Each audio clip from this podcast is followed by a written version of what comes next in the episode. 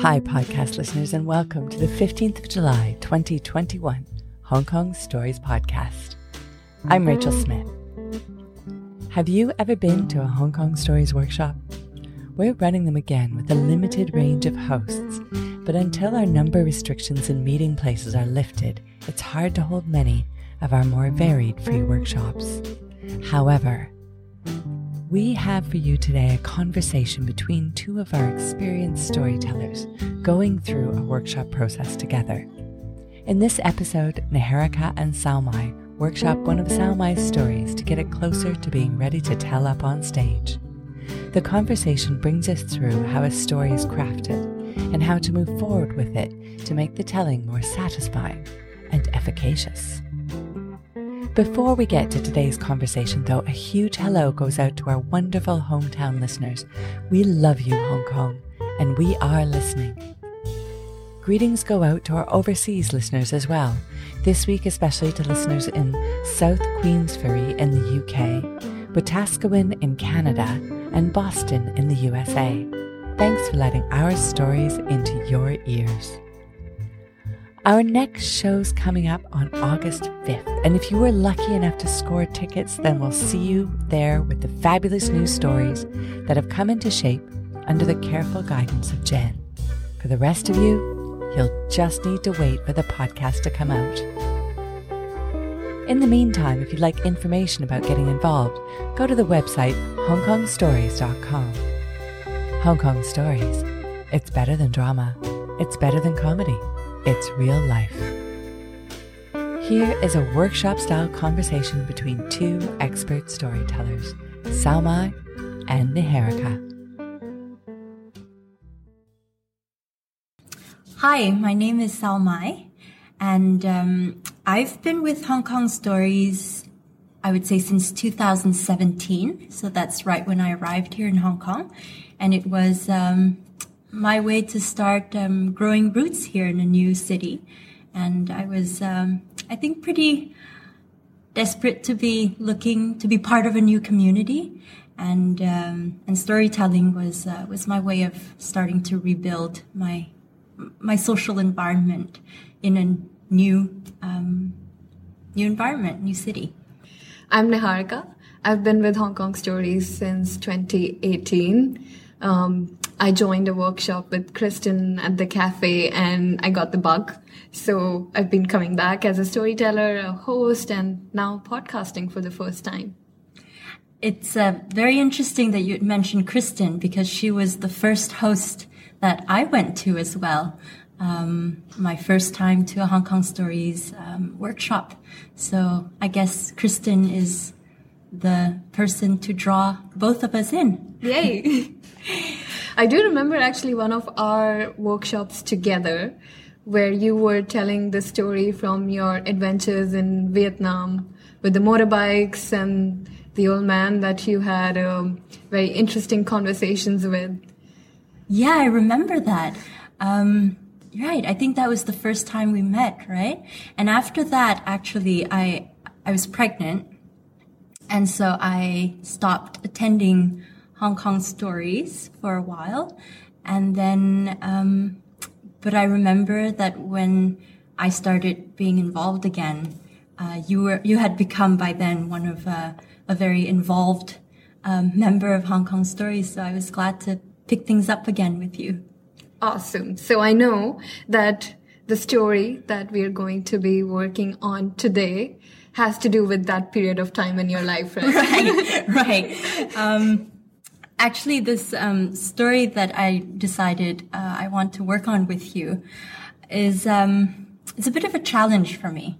That's why I um, I decided to go outside of my comfort zone um, to talk about um, the beginning of, of motherhood for me. If you've heard my stories before, they tend to be, uh, you know, on the spectrum of drama to comedy, more on the drama side. And so I wanted to be outside of my comfort zone and touch upon a more light tone.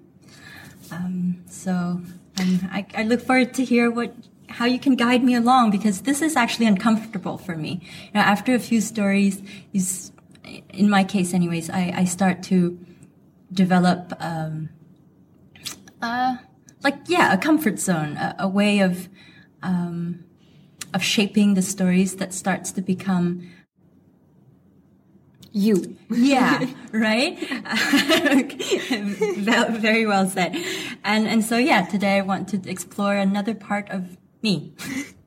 so here's a disclaimer. Very much like you, I'm also more on the drama spectrum. So I would give myself probably a 3 on 10 on the comedy spectrum. So this is going to be new for both of us. Let's see how far we get in. I guess the process of storytelling is still going to be the same irrespective of what genre of story this is. So we'll be able to flesh something out, even if it's not rolling on your floor laughing funny. Wonderful. So why don't you go ahead and tell me what your story is going to be about? So my story focuses on my first week after giving birth.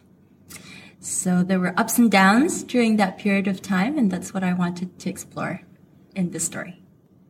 In my three years of participating in many Hong Kong Stories workshop, I have distilled down a mantra for myself. Oh, go ahead. I want to Let's see if that uh, mantra is something we can use for this workshop. How I approach my stories is with a four-step process. This is an evolving process, but at the moment, this is what I try to hold myself to. So I do dump from memory, step one. Download everything that I remember about that incident that I want to talk about. Then define the spine. From that memory dump, I try to pick out things from my memories that resonate the most and convey the message that I want to convey. And that's like a one liner that says, this is exactly what my story is about. That's the spine of my story. Number three is to align to spine. So in our memory dump, we had so many different different things. There were thoughts conversations emotions circumstances characters. In aligning that to the spine there's going to be a lot of conscious decisions. So that's step 3 and then step 4 is polish to shine. So that's just editing. Cut all the unnecessary frills and keep everything that adds to the emotion or the message that you're trying to convey through the story so that you have full control over the narrative rather than the listeners um, going away with a unfleshed story. That's amazing. Um, I think a lot of this is what I do instinctively, but it's great to have you, you know, just flesh it out in four simple, catchy steps I think I'm going to learn from this. So if, if I follow your four steps, I think where my story is at is between uh, a memory dump and searching for the spine. So I'm not sure yet what the spine is. So um, let's figure let, that out. Let's, let's figure that out. Thank you. So tell me first, what made you select this topic?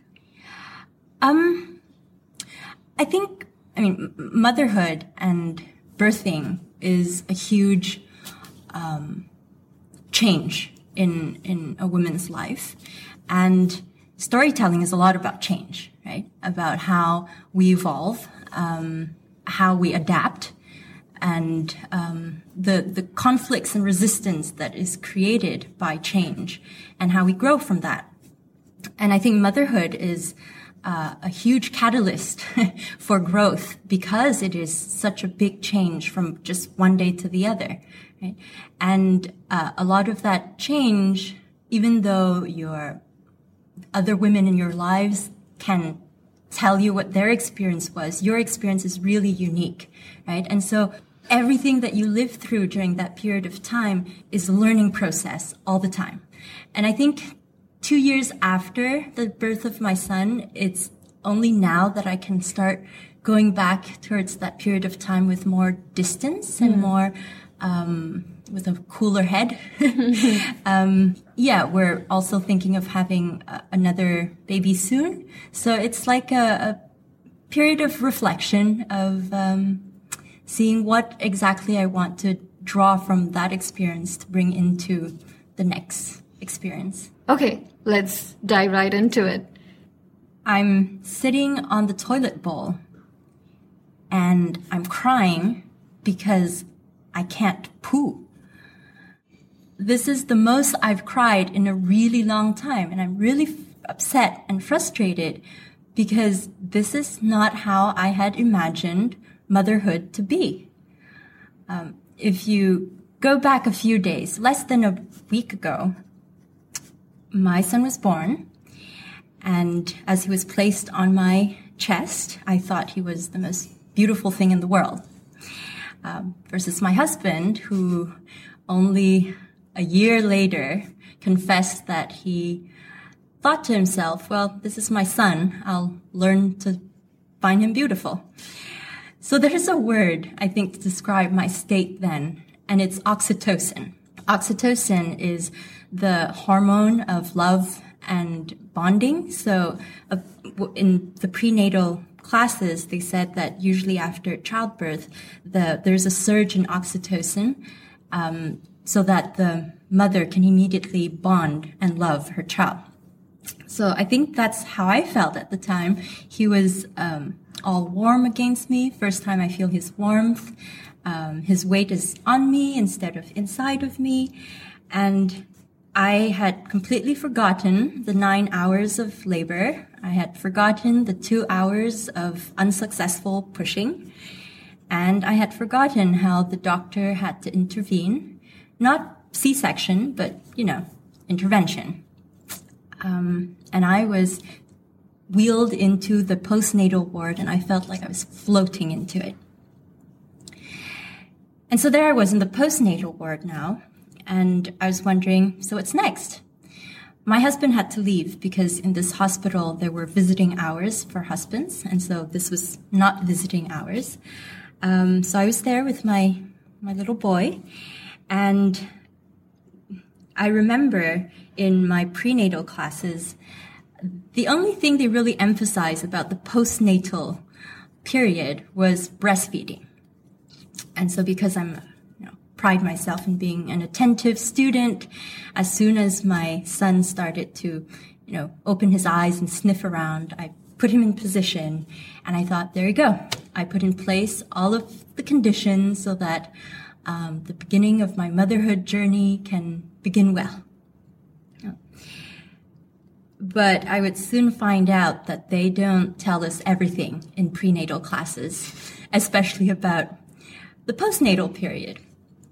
So for new mothers like me, who was here alone in Hong Kong, so I didn't have you know, my mother or my mother-in-law to share with me their experience, I was prone for errors.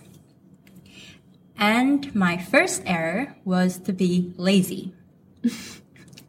so you see, the hospital had given us a list of things to bring to the hospital. And among those things, they said a cup. And so I brought this small cup that was very light that I could easily fit into my bags. But I found out later that I really should have brought a big bottle because um, the only place for you to fill your cup is at the front desk. Right? So that means you have to get out of your bed and that's uncomfortable. You know, you have all of these pads and uh, just not comfortable. So I decided to ration my water and in my mind at the time, it was rational because I had other matters to deal with. I was learning how to put a diaper on a baby. I was learning how to swaddle a baby. And I was also staying awake all night holding my son because as soon as I put him down, he'd cry. So I was keeping my eyes awake, trying not to sleep because I was terrified that if I slept, I would drop him to the ground. So I just stayed awake all night and sipped my water, just a tiny bit at a time. After two nights like this, it was time for me to be discharged. And um, the midwife came for the last checkup. And right before I left, she said, Oh, did you have a poo yet? Uh, no. She said, Oh, well, make sure you drink lots of water then and eat lots of fruits and vegetables. You know, dragon fruits. Dragon fruits will really help you. All right. So off I, I went, left the hospital, came home. and things start to become difficult. Um, maybe the oxytocin was starting to wear off, but it, breastfeeding was starting to become really painful. And so I received, after a few days, the visit of a midwife at home. She gave me you know, tips for breastfeeding, etc. And at the very end, she said, Did you have a poop yet? No. Oh. Well, you must be pretty constipated by now. So when you go for a poop, remember to take a menstrual pad and hold it in front onto your stitches so that when you push down, the stitches don't open up. And so suddenly a poop started to sound a little scary. So, um, in the next two days, I started eating dragon fruit a lot. And I also ate butternut squash by bowlful. This is the first time I'm hearing about dragon fruit as a constipation solution. Oh, it, it works, but not when you're already severely constipated. so, um, so after I think another day or two, it, it was time for me to go to the hospital again for a checkup. And this time, the midwife was seriously concerned. So it's Wednesday now, and I go to the hospital for um, a regular checkup with the midwife. And she's really concerned. And she tells me, if you don't have a poo by Friday, you need to go to the emergencies. Right? Now, this is going on in my mind, okay?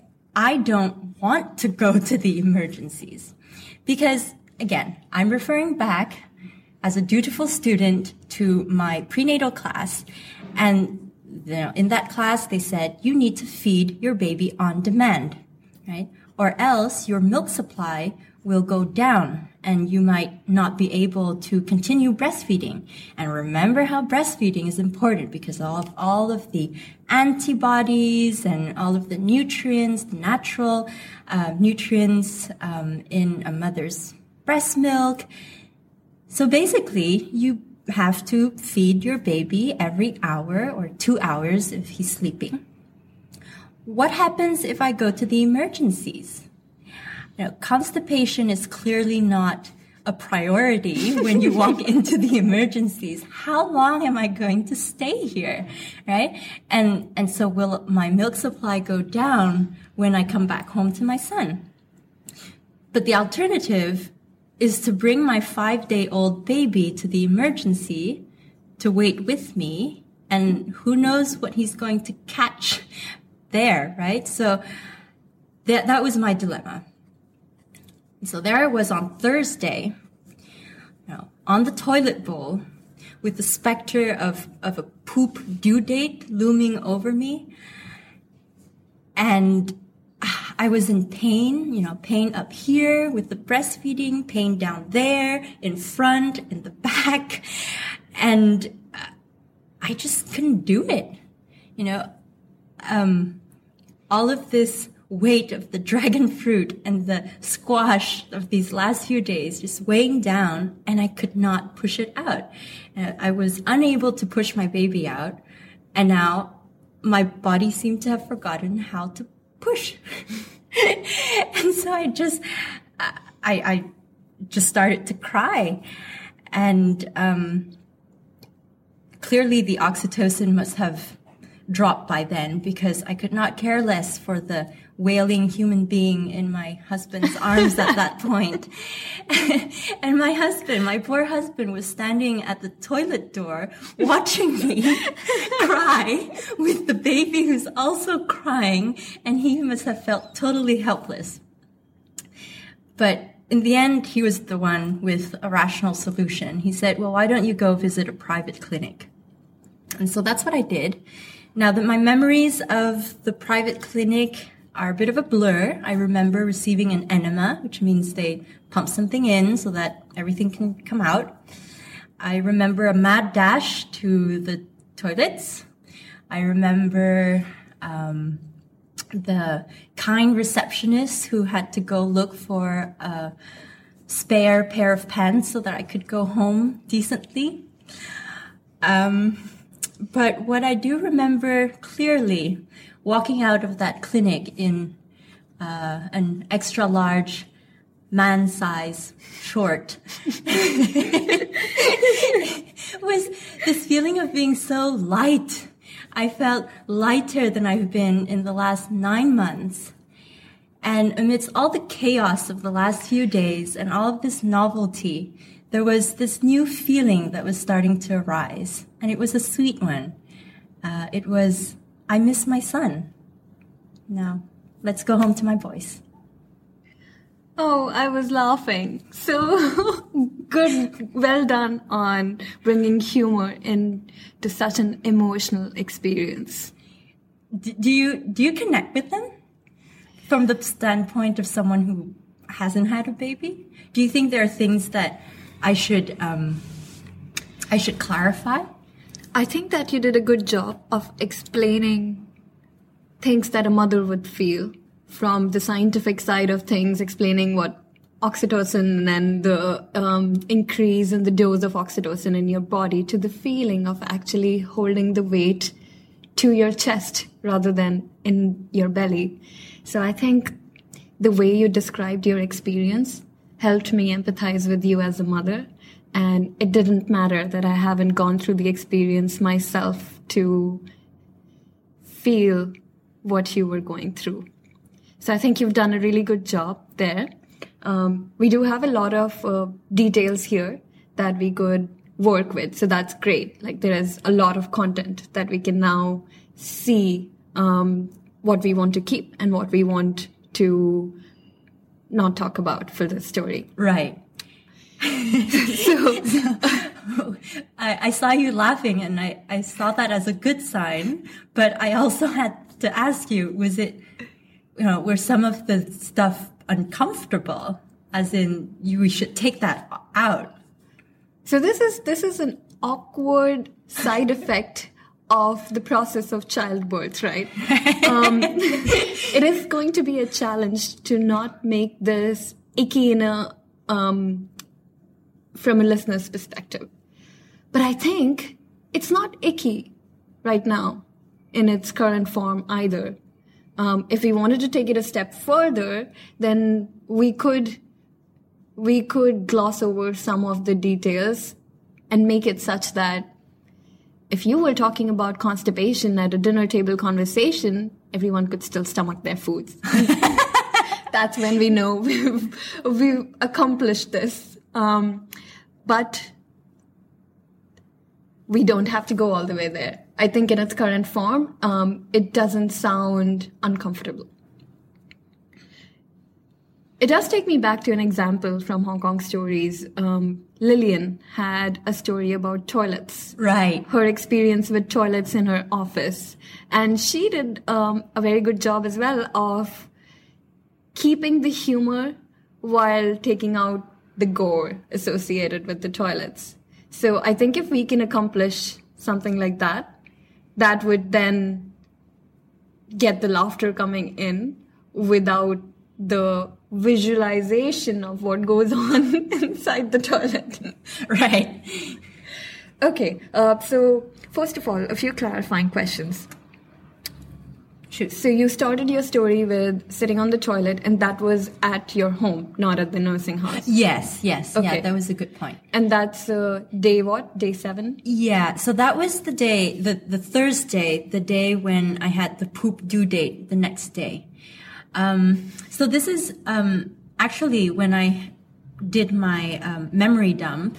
I did it in chronological order, but when I on my way to here to record this for you, I was reading my notes on you know the essentials of storytelling, and um, I came across um, you know the desire of the hero must be clear, and I thought, oh, if I just start with being in the hospital ward and the the wonderful feeling of motherhood and oxytocin, we don't get a sense right away of what's at stake here. Mm-hmm. So that's why I decided at the last minute that I would do a glimpse into the Thursday of sitting on that toilet bowl and, and having my first, you know, breakdown of motherhood.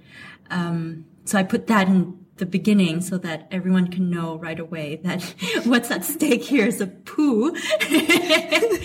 and then after I revert back to when he's he was born and etc. So I think, yeah, when I hear your question, um, one thing that I would change if I have to polish this is to say day one, day two, day three. Mm. Yeah. Yeah.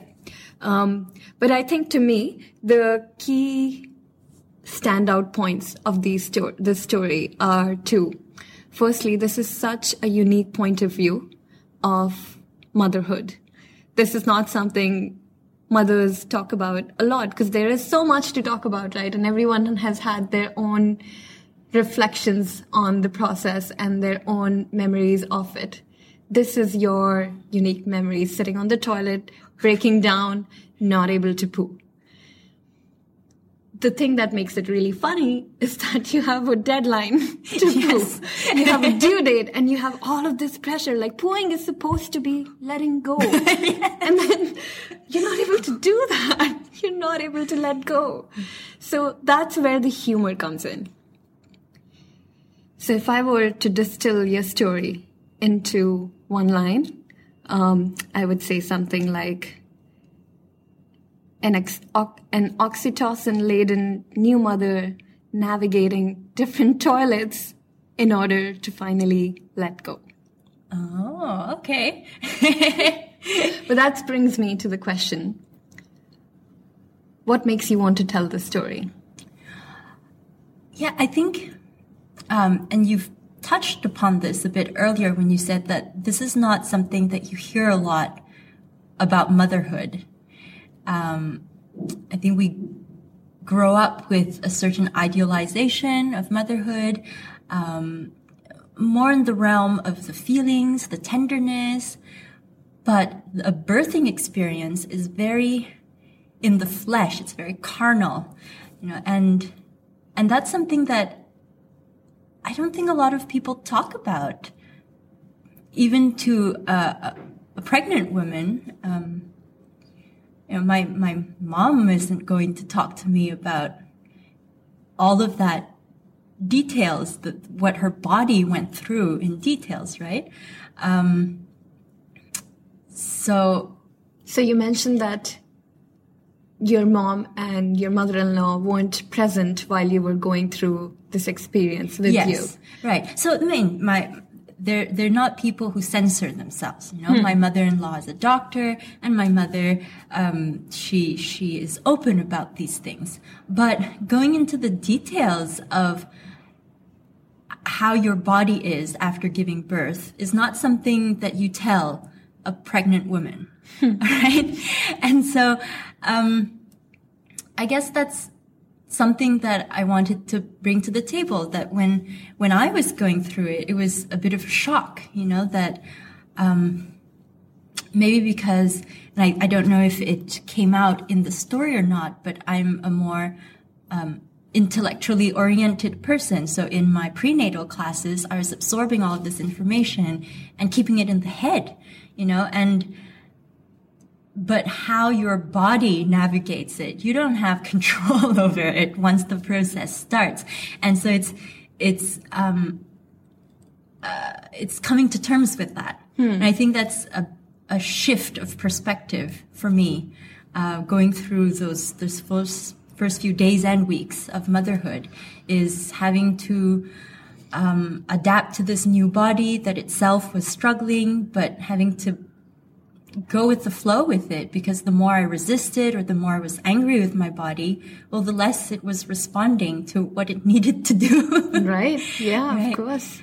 So it sounds like it's, um, it's about the experience of something you were completely unprepared for because you'd taken all the classes for, um, getting the burps out of the baby, breastfeeding and changing the diaper, but you hadn't anticipated this trouble that your body would be facing. Right. And um, I think part of me telling this story is, you know, if, if there you know, other prospective mothers listening to this is y- you will meet challenges that you didn't think about, you did not predict, right? And your body is going to react to it um, in strong ways, but it you will come through. You know, your your body will heal, and it knows what it's doing. And if you are surrounded by, you know, um, supportive partner, um, yeah, good support around you, you'll get through it. But in that moment, it felt like it, it felt like if this were here forever, I, I this this is a nightmare. But you know, things things pass. How would you describe your journey from that moment where you were sitting on the toilet and um, overwhelmed with all of this emotion to the moment where you wanted to just go back to your son? That is a very good question. And actually, this is something that I, I asked myself while I was telling the story. You know, if we're, if storytelling is a lot about change, what exactly is the change that was operating in me, right? Mm. And that is something I hadn't answered yet. So good, uh, good point there. Um, I would say a sort of surrendering. That um, before that, I was trying to control the situation, and I was trying to control, you know, if I eat dragon fruit and I drink water, as the doctors and midwives say, I will be able to poo, but I am not pooing, therefore I'm frustrated, right?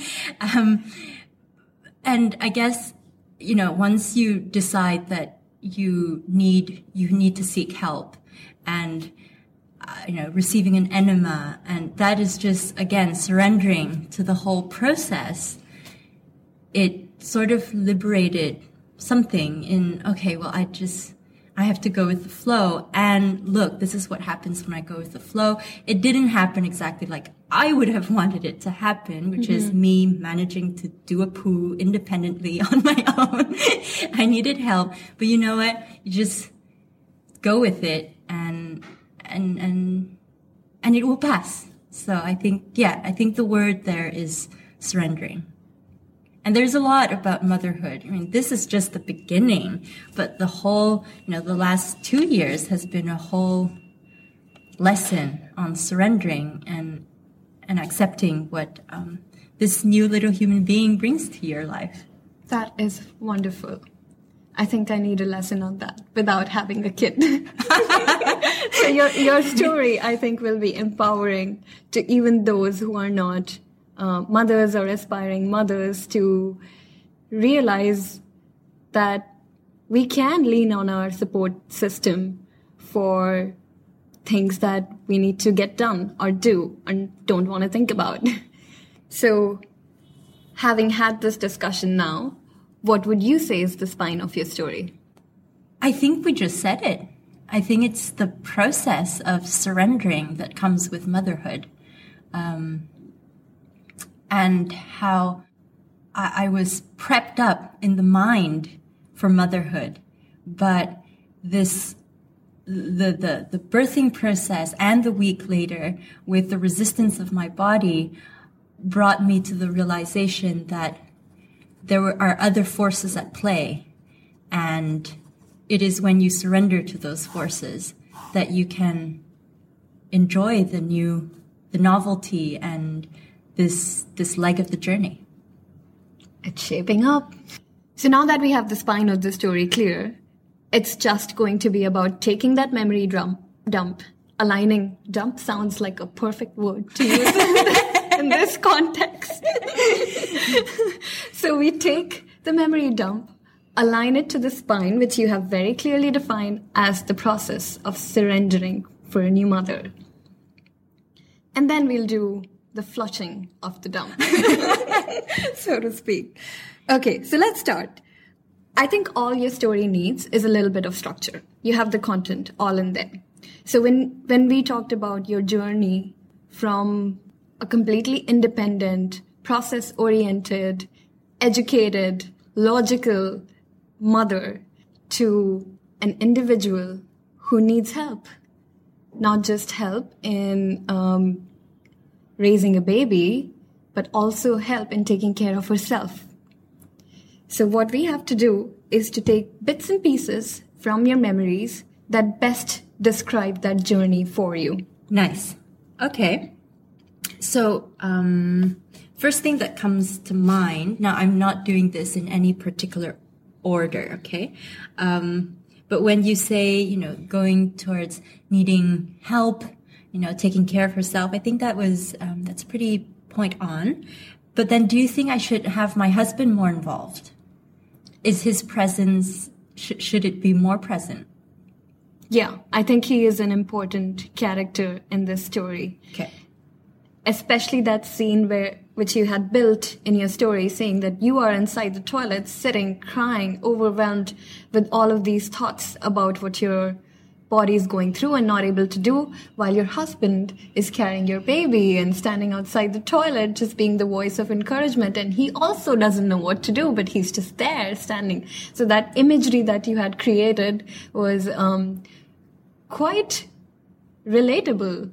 Not in the sense that I lock myself up in the toilet very often for different reasons. But um, I think just showing that you had the support, even though you were going through a tough time and you didn't have the solutions. And at that specific instance, your husband didn't have a solution to how to make you immediately poop either, but he was there. Right. Okay. And then you also mentioned that your husband was the one who suggested that you go to a private clinic where um, they then finally gave you the enema that led to my liberation.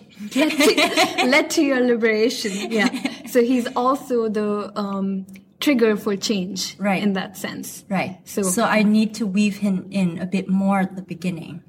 Another point that i remember you mentioned about how your husband's connection with your baby is less emotional uh, more maybe more practical or just like he doesn't have the oxytocin. Right. So he's not going through the same emotions that you are going through. So he's looking at it purely as an observer. So also weaving that in how his journey is very different from right. yours Absolutely. and that is why he's able to support you through your journey. Okay, great. When you work on your stories, when you start structuring, when you're in the phase where you have your spine and now you structure? How do you do it? So how I would do it is chronologically. Okay. Like I would start with, oh, I was feeling overwhelmed. Why was I feeling overwhelmed? In what instances was I feeling overwhelmed? So I would talk about when I was in the hospital. It was all about getting the basics done, going to the going to the main counter, getting water, uh, sipping my water as I hold my baby close. And then somebody, until somebody pointed out that I haven't pooped. And I was like, yeah, I haven't pooped. That's true. Does it matter? Maybe not. And then I go home and the, was it midwife who yeah. came in and asked the same question. And I was like, why suddenly everyone's so interested in my digestive system? Um, and then you realize, yeah, actually, it's been four days now and I still haven't pooped. Yet you're not really thinking about it because you're thinking that everything I'm doing to release the motion, like eating dragon fruit or um, squash nut or whatever, will take care of it. All I have to do is take care of my baby. Mm. And then come to day six, and then come to day seven. And what are those instances that are bringing you back to the fact that, oh, the, I haven't pooped. Like you said, that there was a deadline. Like a third person came in and said, you gotta, you gotta have you got to poop by Friday. And then who says that? it's such a unique experience. so I think that journey of you firstly discovering that, oh, this is, this is an important thing that I haven't done in a while. Oh, this is a lot more important than I thought it was. Right. Oh, I have to do it by a certain date. And then realizing that I am at the deadline now and I haven't done it and I now finally realize why this is so difficult for me. So I think it would be quite difficult to do this live. So I wouldn't expect you to be able to, to be able to, you know, oh, tell me, oh, this is my structure and now I'm going to read out a fully fleshed story. That's not that's not um, realistic. No, but I think what was very helpful is um, that you are able to put it into um, my perspective, so I can go back later and understand what what the evolution that you're suggesting is. So, thank you for that. And then once you have your structure ready, then you can play around with the timeline. And then, you know, how you started the story, you were sitting on the toilet because you said you got to build the stakes up. Right. Which is a very, very good point. You could go back and experiment with that once you know exactly what your evolution, as you said, was. Right. And then um, as you take bits and rearrange them, uh, keep true to your to your Spine. spine and also keep true to your emotions at that point in time Okay. when you if you're starting off in the if you're starting off on day 6 then you're completely overwhelmed so you have to convey that emotion through your tone like Right, talking right. about you um, even in the ho- uh, you were talking about should i go to the hospital emergency room? But how can i leave my baby for five hours? I mean this is clearly not an emergency. They're going to make me wait for days.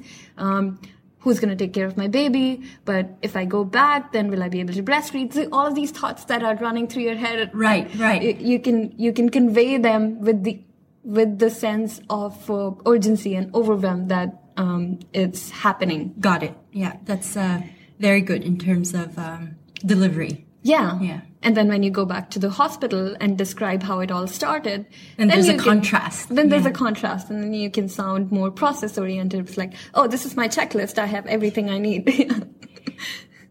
so now, in terms of humor, um, I think you're, I, I think you're pretty good. Like the, just the fact that you talk about pooping with a deadline, I think that itself is so funny as a concept.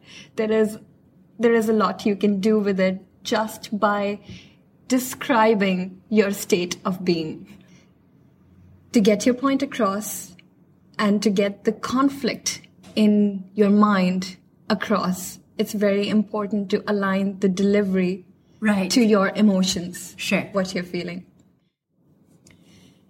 Okay, excellent. Saumai, thank you so much for sharing that story. And thank you for your excellent guidance as well. I think I have learned so much just by listening to your experience because I definitely need to be reminded to let go and to rely on my loved ones. Thank you. And I think um, this experience for me with you has been really fun because I've never actually gone to a workshop where you've been hosting. So Is that so? yeah, Really? So this is the first time that I get um, I, I get um, to be exposed to your wisdom and storytelling because we're all different, right? We're all different in terms of um, the kind of storytellers we are and how we guide others along uh, in their own storytelling process. So, out of curiosity, what's the importance of storytelling for you? So storytelling, especially when it is in the first person, right? And it's your own experience that you're sharing to to the world or to another person uh, sitting right in front of you, no matter the context. I think there's a sense of empowerment that comes with those types of stories because, well, you get to be the hero, right? You are a hero of your story, and we sometimes forget that. Love that. You get to control your own narrative, and sometimes we forget that we have the power to do that. So, I am just going to summarize the process that we went through to discover your story today. Um, the process that is evolving for me, but at the moment, this is this is how I approach it. Take a dump from memory, define the spine, align the bits that are relevant to the spine, and then polish to shine, which essentially means edit, edit, edit. Be merciless in your editing. That's the stage that we didn't get to today, but um, you're very capable of doing that. You're an author. Thank you. And and how about you? What does um what does storytelling mean for you? When I started with Hong Kong Stories, I think I used it as a tool for reflection, going back to who I was and what I was feeling um, at the time that I was having that experience helped me have a different view of that experience. Sometimes I was overwhelmed, sometimes I was naive about things, sometimes, you know, um, I was just excited. And going back to that moment and feeling those emotions again uh, made me learn something about myself. And as you said, like true first person storytelling, which we um, have been practicing through this group, has been very empowering indeed. So I also agree that storytelling is a very, very empowering tool. That's why I'm so passionate about it. Well, it's been great talking to you, Samai, today. Thank you so much for sharing this uniquely you story that gives us all a very new perspective into some of the awkward bits of motherhood that are so important to mothers as individuals. And thank you, Niharika, for receiving it um, and listening to it deeply and um, providing me with uh, so much good insight into storytelling. So, um, hopefully after this, I will be able to rework it and, and share it again with you. I hope to hear the story. Thank you. Thank you for listening to today's stories, brought to you by Hong Kong Stories. The music for today's podcast was written and performed by Andrew Robert Smith. Everyone has a story to tell.